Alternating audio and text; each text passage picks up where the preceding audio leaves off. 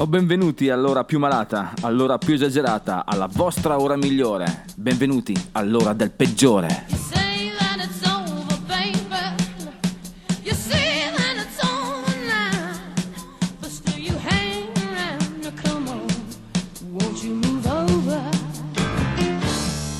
E buonasera Gentaglia, il peggiore è tornato, per la consueta dose di rock and roll. Finalmente sono guarito da questo raffreddore nefasto, anzi il più nefasto della storia, e sono lieto di annunciarvi che oggi la catechesi peccaminosa potrà procedere senza intoppi. Ma ciancio le bande, oggi al peggiore. Un po' di zucchero, vicino a me. Il giorno perfetto. Il peggiore della settimana sarà quel cappellaio matto di Peter Gabriel per il sentimento invece ce l'abbandoneremo alla ballad dei Verve. La decompressione invece sarà affidata a The Elegance e la loro buonanotte, ma fuoco alle polveri, signore e signori, Stray Cat.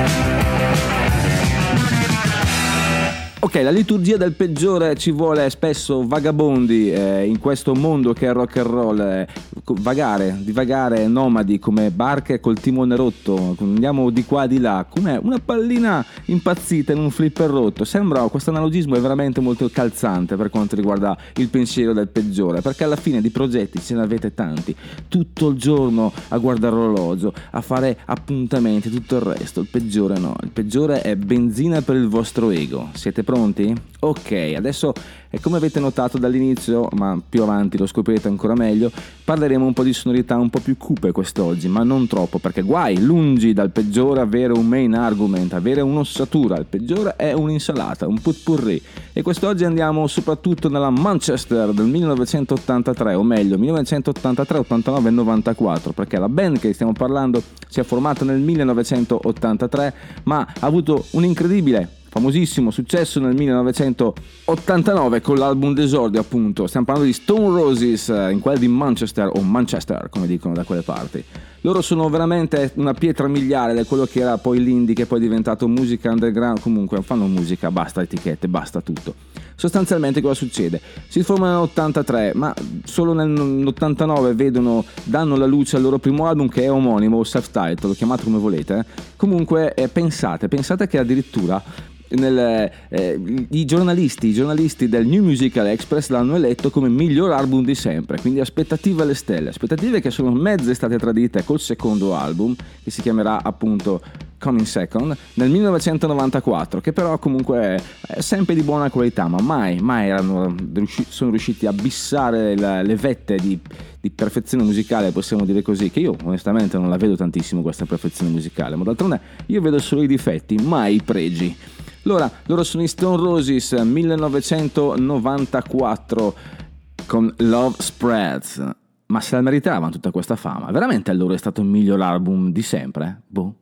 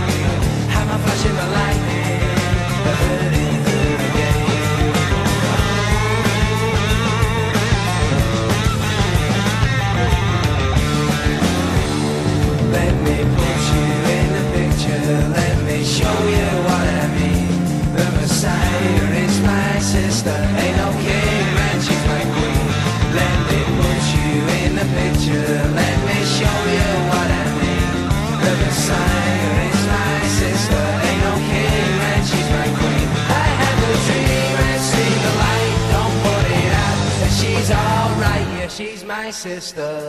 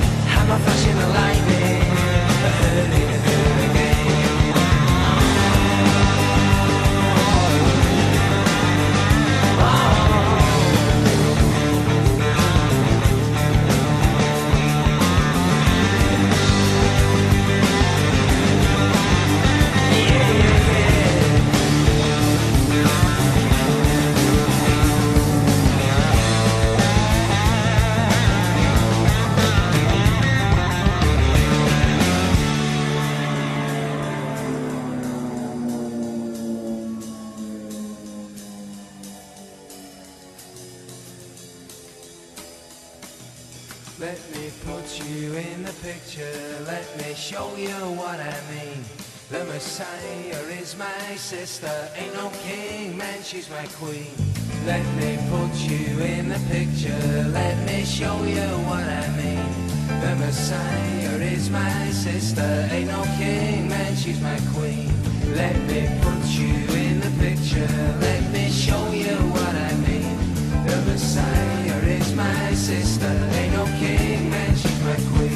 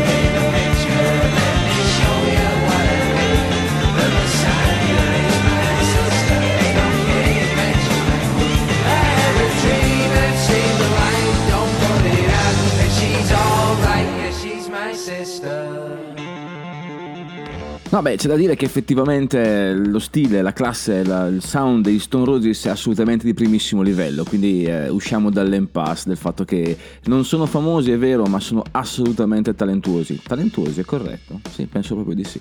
Adesso una voce che è talmente grave, talmente profonda che entra dentro e fa vibrare lo stomaco. Signore, sto parlando a voi, preparate il test di gravidanza. Mark Lanigan.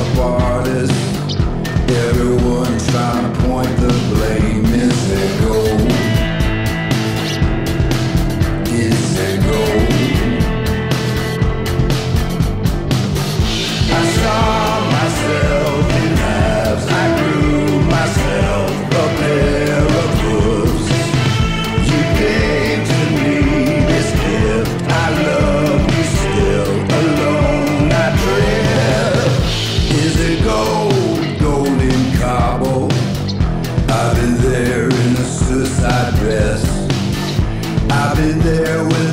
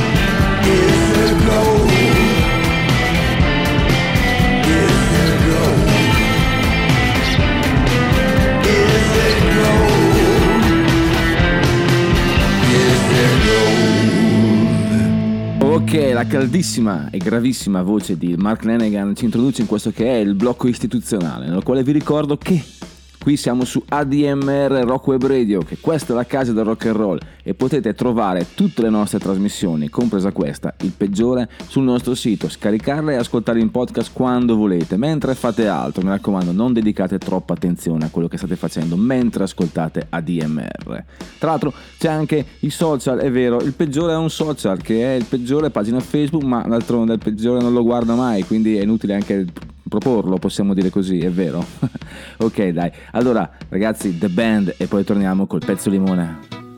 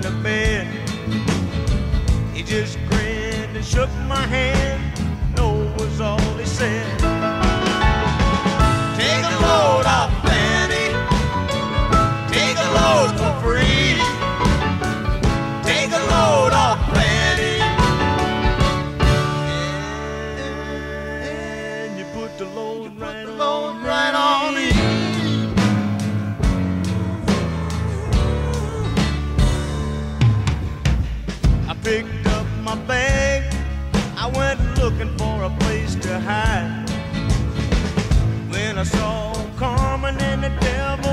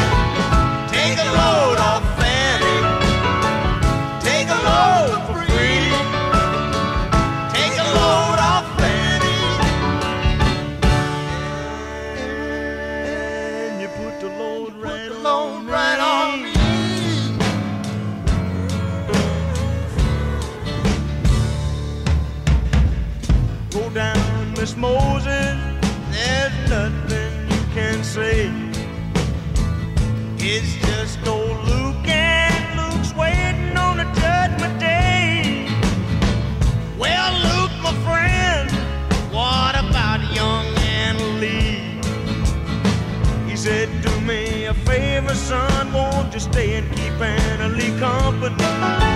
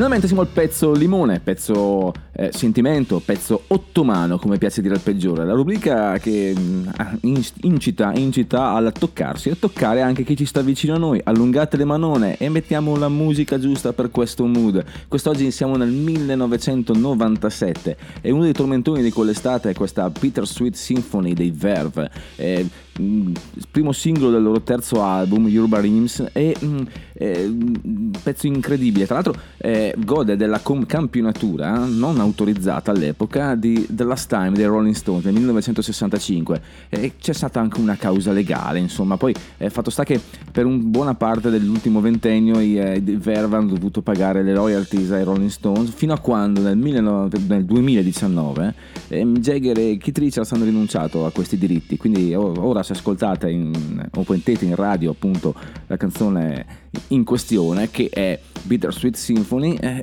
tutti i diritti andranno ai Verve, magari se la meritano anche perché è proprio un gran pezzo, un pezzo limone e ce lo andiamo a ascoltare subito. Mi raccomando, allungate le mani.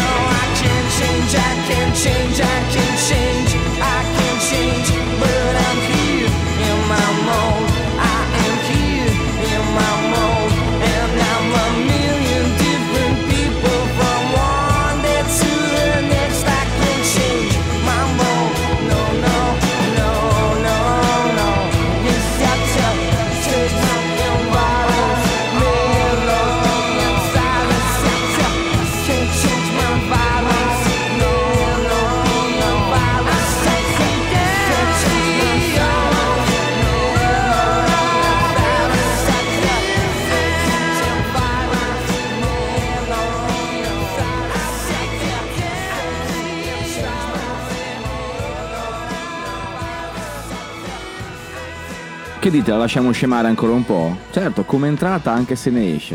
Ecco, adesso arriva la nostra base, la nostra mitica base. È incredibile il video perché si vede il leader della band, il frontman Richard Ashcroft, non riuscirò mai a dirlo. Pensate che ho comprato tutte le vocali, anche le consonanti che potevo fare, ma Richard Ashcroft. Ce l'ha fatta. Praticamente lui cammina in questa città incurante, guarda fisso in camera mentre cammina avanti e va a sbattere contro le persone. Pensate che, che questo, questo video ha generato questa moda nel 1997 della gente che camminava in maniera spavalda impavida mm, sul marciapiede e in- cioccando, possiamo dire così, questo termine mm, un po', un po' da strada contro le altre persone, quindi prendendo dentro le altre persone e andando comunque dritto, fisso, era una cosa eh, carina da vedere ma spesso ha generato delle risse abbastanza importanti. Dai, ci ascoltiamo di Editors e poi torniamo con il peggiore, un po' di Sugar.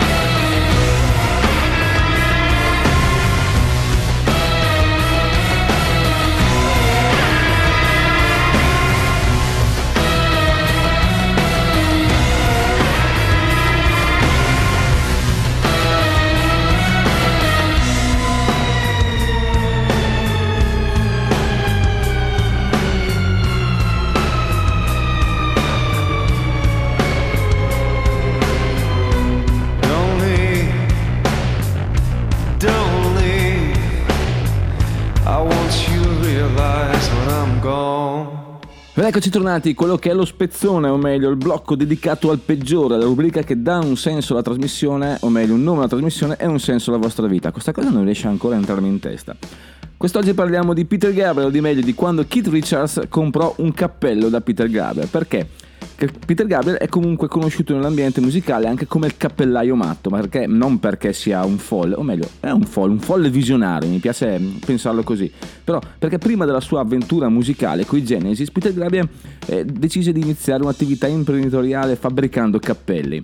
Tentò di venderli a Carnaby Street, ma la cosa non andò molto bene, però eh, riuscì ad avere un contratto con Emerton Lambert al Chelsea Antiques di Kings Road e mh, dove mh, riuscì a, a piazzarne qualcuno. Pensate che proprio eh, Keith Richards fu, eh, era all'epoca credo, un grande ehm, frequentatore insieme a tutti gli Stones di quel, di quel negozio. Quindi un giorno si vide Marianne Faithful con il cappello in testa di Peter Gabriel, aggiunto con una piuma, un piccolo ritocchino. Gabriel tornò a casa gasatissimo, però da lì a poco pensò che forse la musica poteva dargli più, molti più soddisfazioni. Chissà, chissà come sarebbe se eh, avesse continuato a fare il cappellaio, magari tutti noi oggi avremmo un Gabriel in testa. Che ne dite?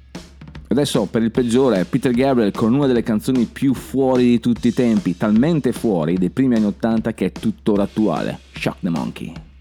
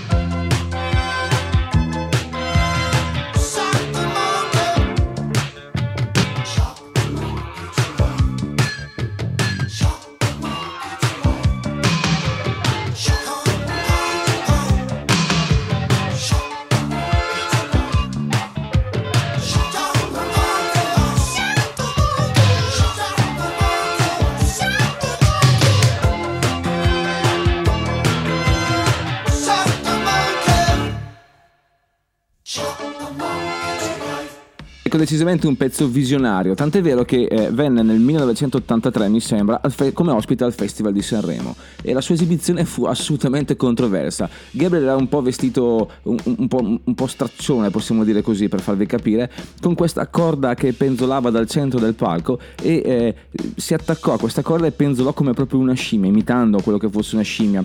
Eh, ok, cosa inaudita per il Festival di Sanremo, sempre ingessato, sempre molto perfetto.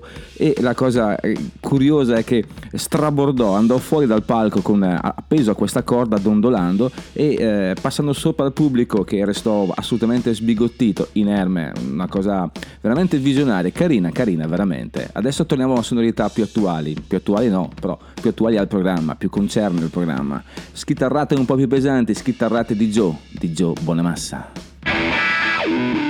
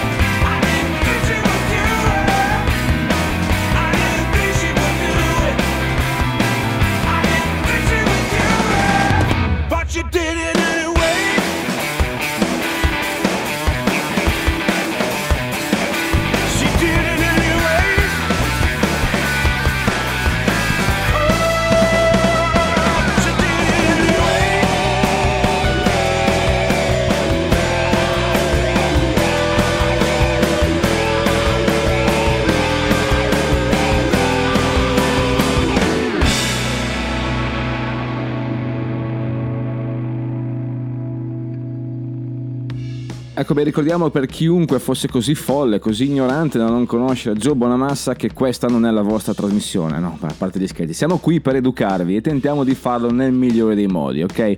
Signorine allacciate le cinture, maschietti slacciate i pantaloni, perché funziona sempre così. Qui al peggiore adesso vi spiego un attimino cos'è, chi era Joe Bonamassa. Praticamente, chi è Joe Bonamassa, scusate. Joe Bonamassa è un chitarrista molto virtuoso, tra gli altri ha formato questo super gruppo, i Black Country Communion, con Jason Bonham, figlio di John Bonham, Led Zeppelin, Derek Sheeran dei Dream Theater e Glenn Hughes, che se vi devo dire chi è Glenn Hughes ragazzi veramente avete sbagliato tutto, dai. Comunque, torniamo un attimino a sonorità più dark, più sonorità più anni 80, possiamo dire così, qualcosa di un attimino più cupo, di veramente importante, di veramente cure, close to me.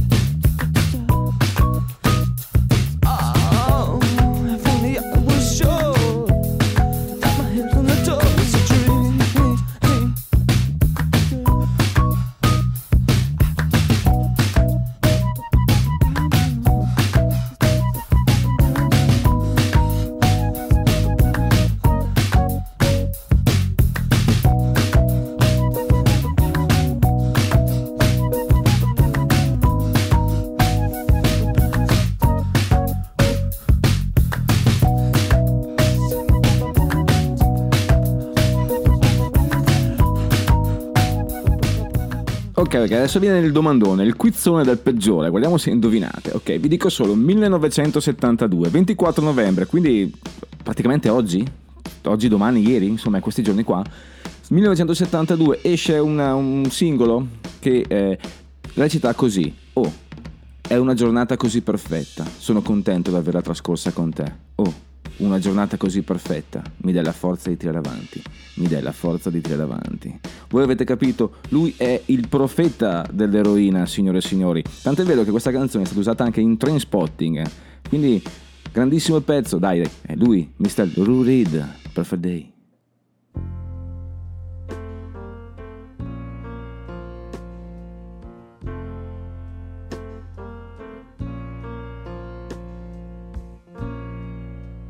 Just a perfect day. Drink sangria in the park. And then later, when it gets dark, we go home.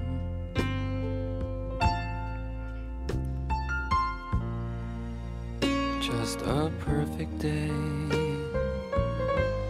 Feed animals in the zoo. Then later, a movie too, and then home.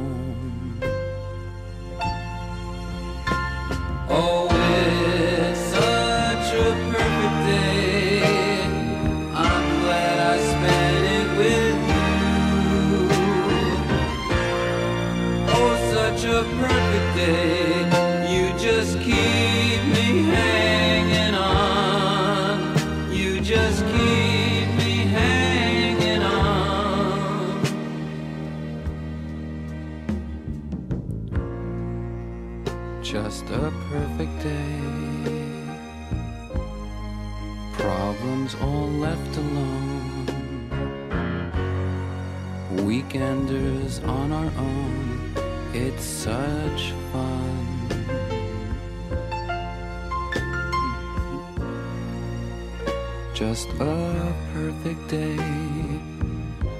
You made me forget myself.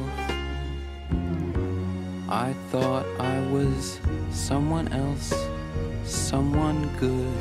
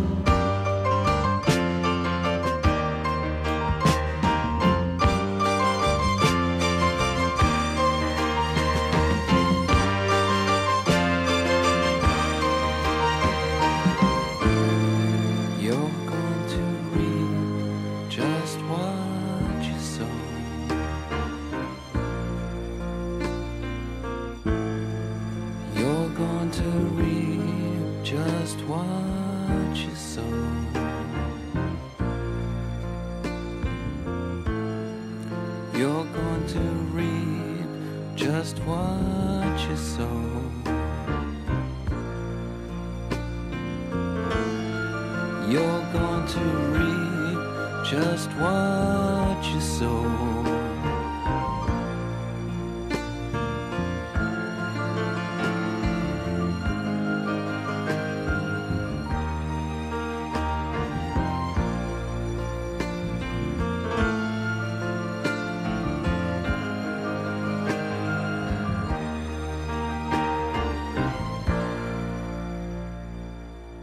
Veramente dolce, veramente suadente, veramente dal viaggio questa canzone. Vera- sì, eh, non a caso è stata messa, nella- è stata inserita nella colonna sonora di Trainspotting, un film memorabile. Memorabile, non possiamo dire lo stesso del secondo capitolo, tra l'altro, però è stato un film controverso. Mi ricordo ehm, nei tempi, si parla del 96, 90 95, 96, 97, insomma, quegli anni lì, che fu abbastanza controverso perché parlò del- dell'eroina, parlò della dipendenza dalle droghe in maniera diversa.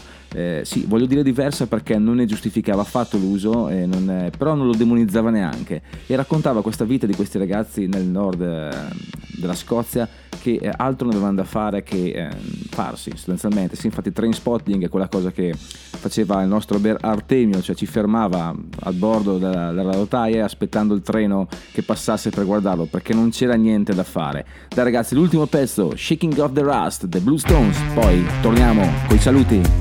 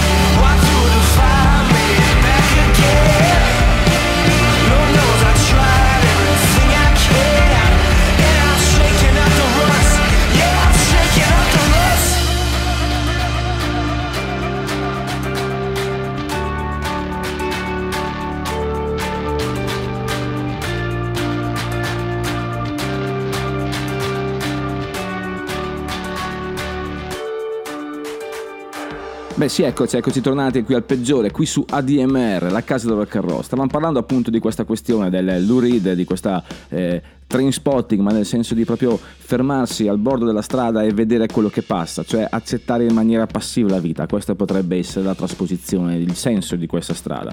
E eh, la cosa incredibile è che l'unico in Italia, il primo forse in Italia, o meglio nel mondo, a concepire questo concetto di train spotting era proprio Renato Pozzetto nel ragazzo di campagna, dove si fermava e lì, eh, insieme a tutti gli altri del paese, il famoso Borgo Tre Case, a guardare il treno perché era la cosa più interessante che succedeva in, in- in quel posto.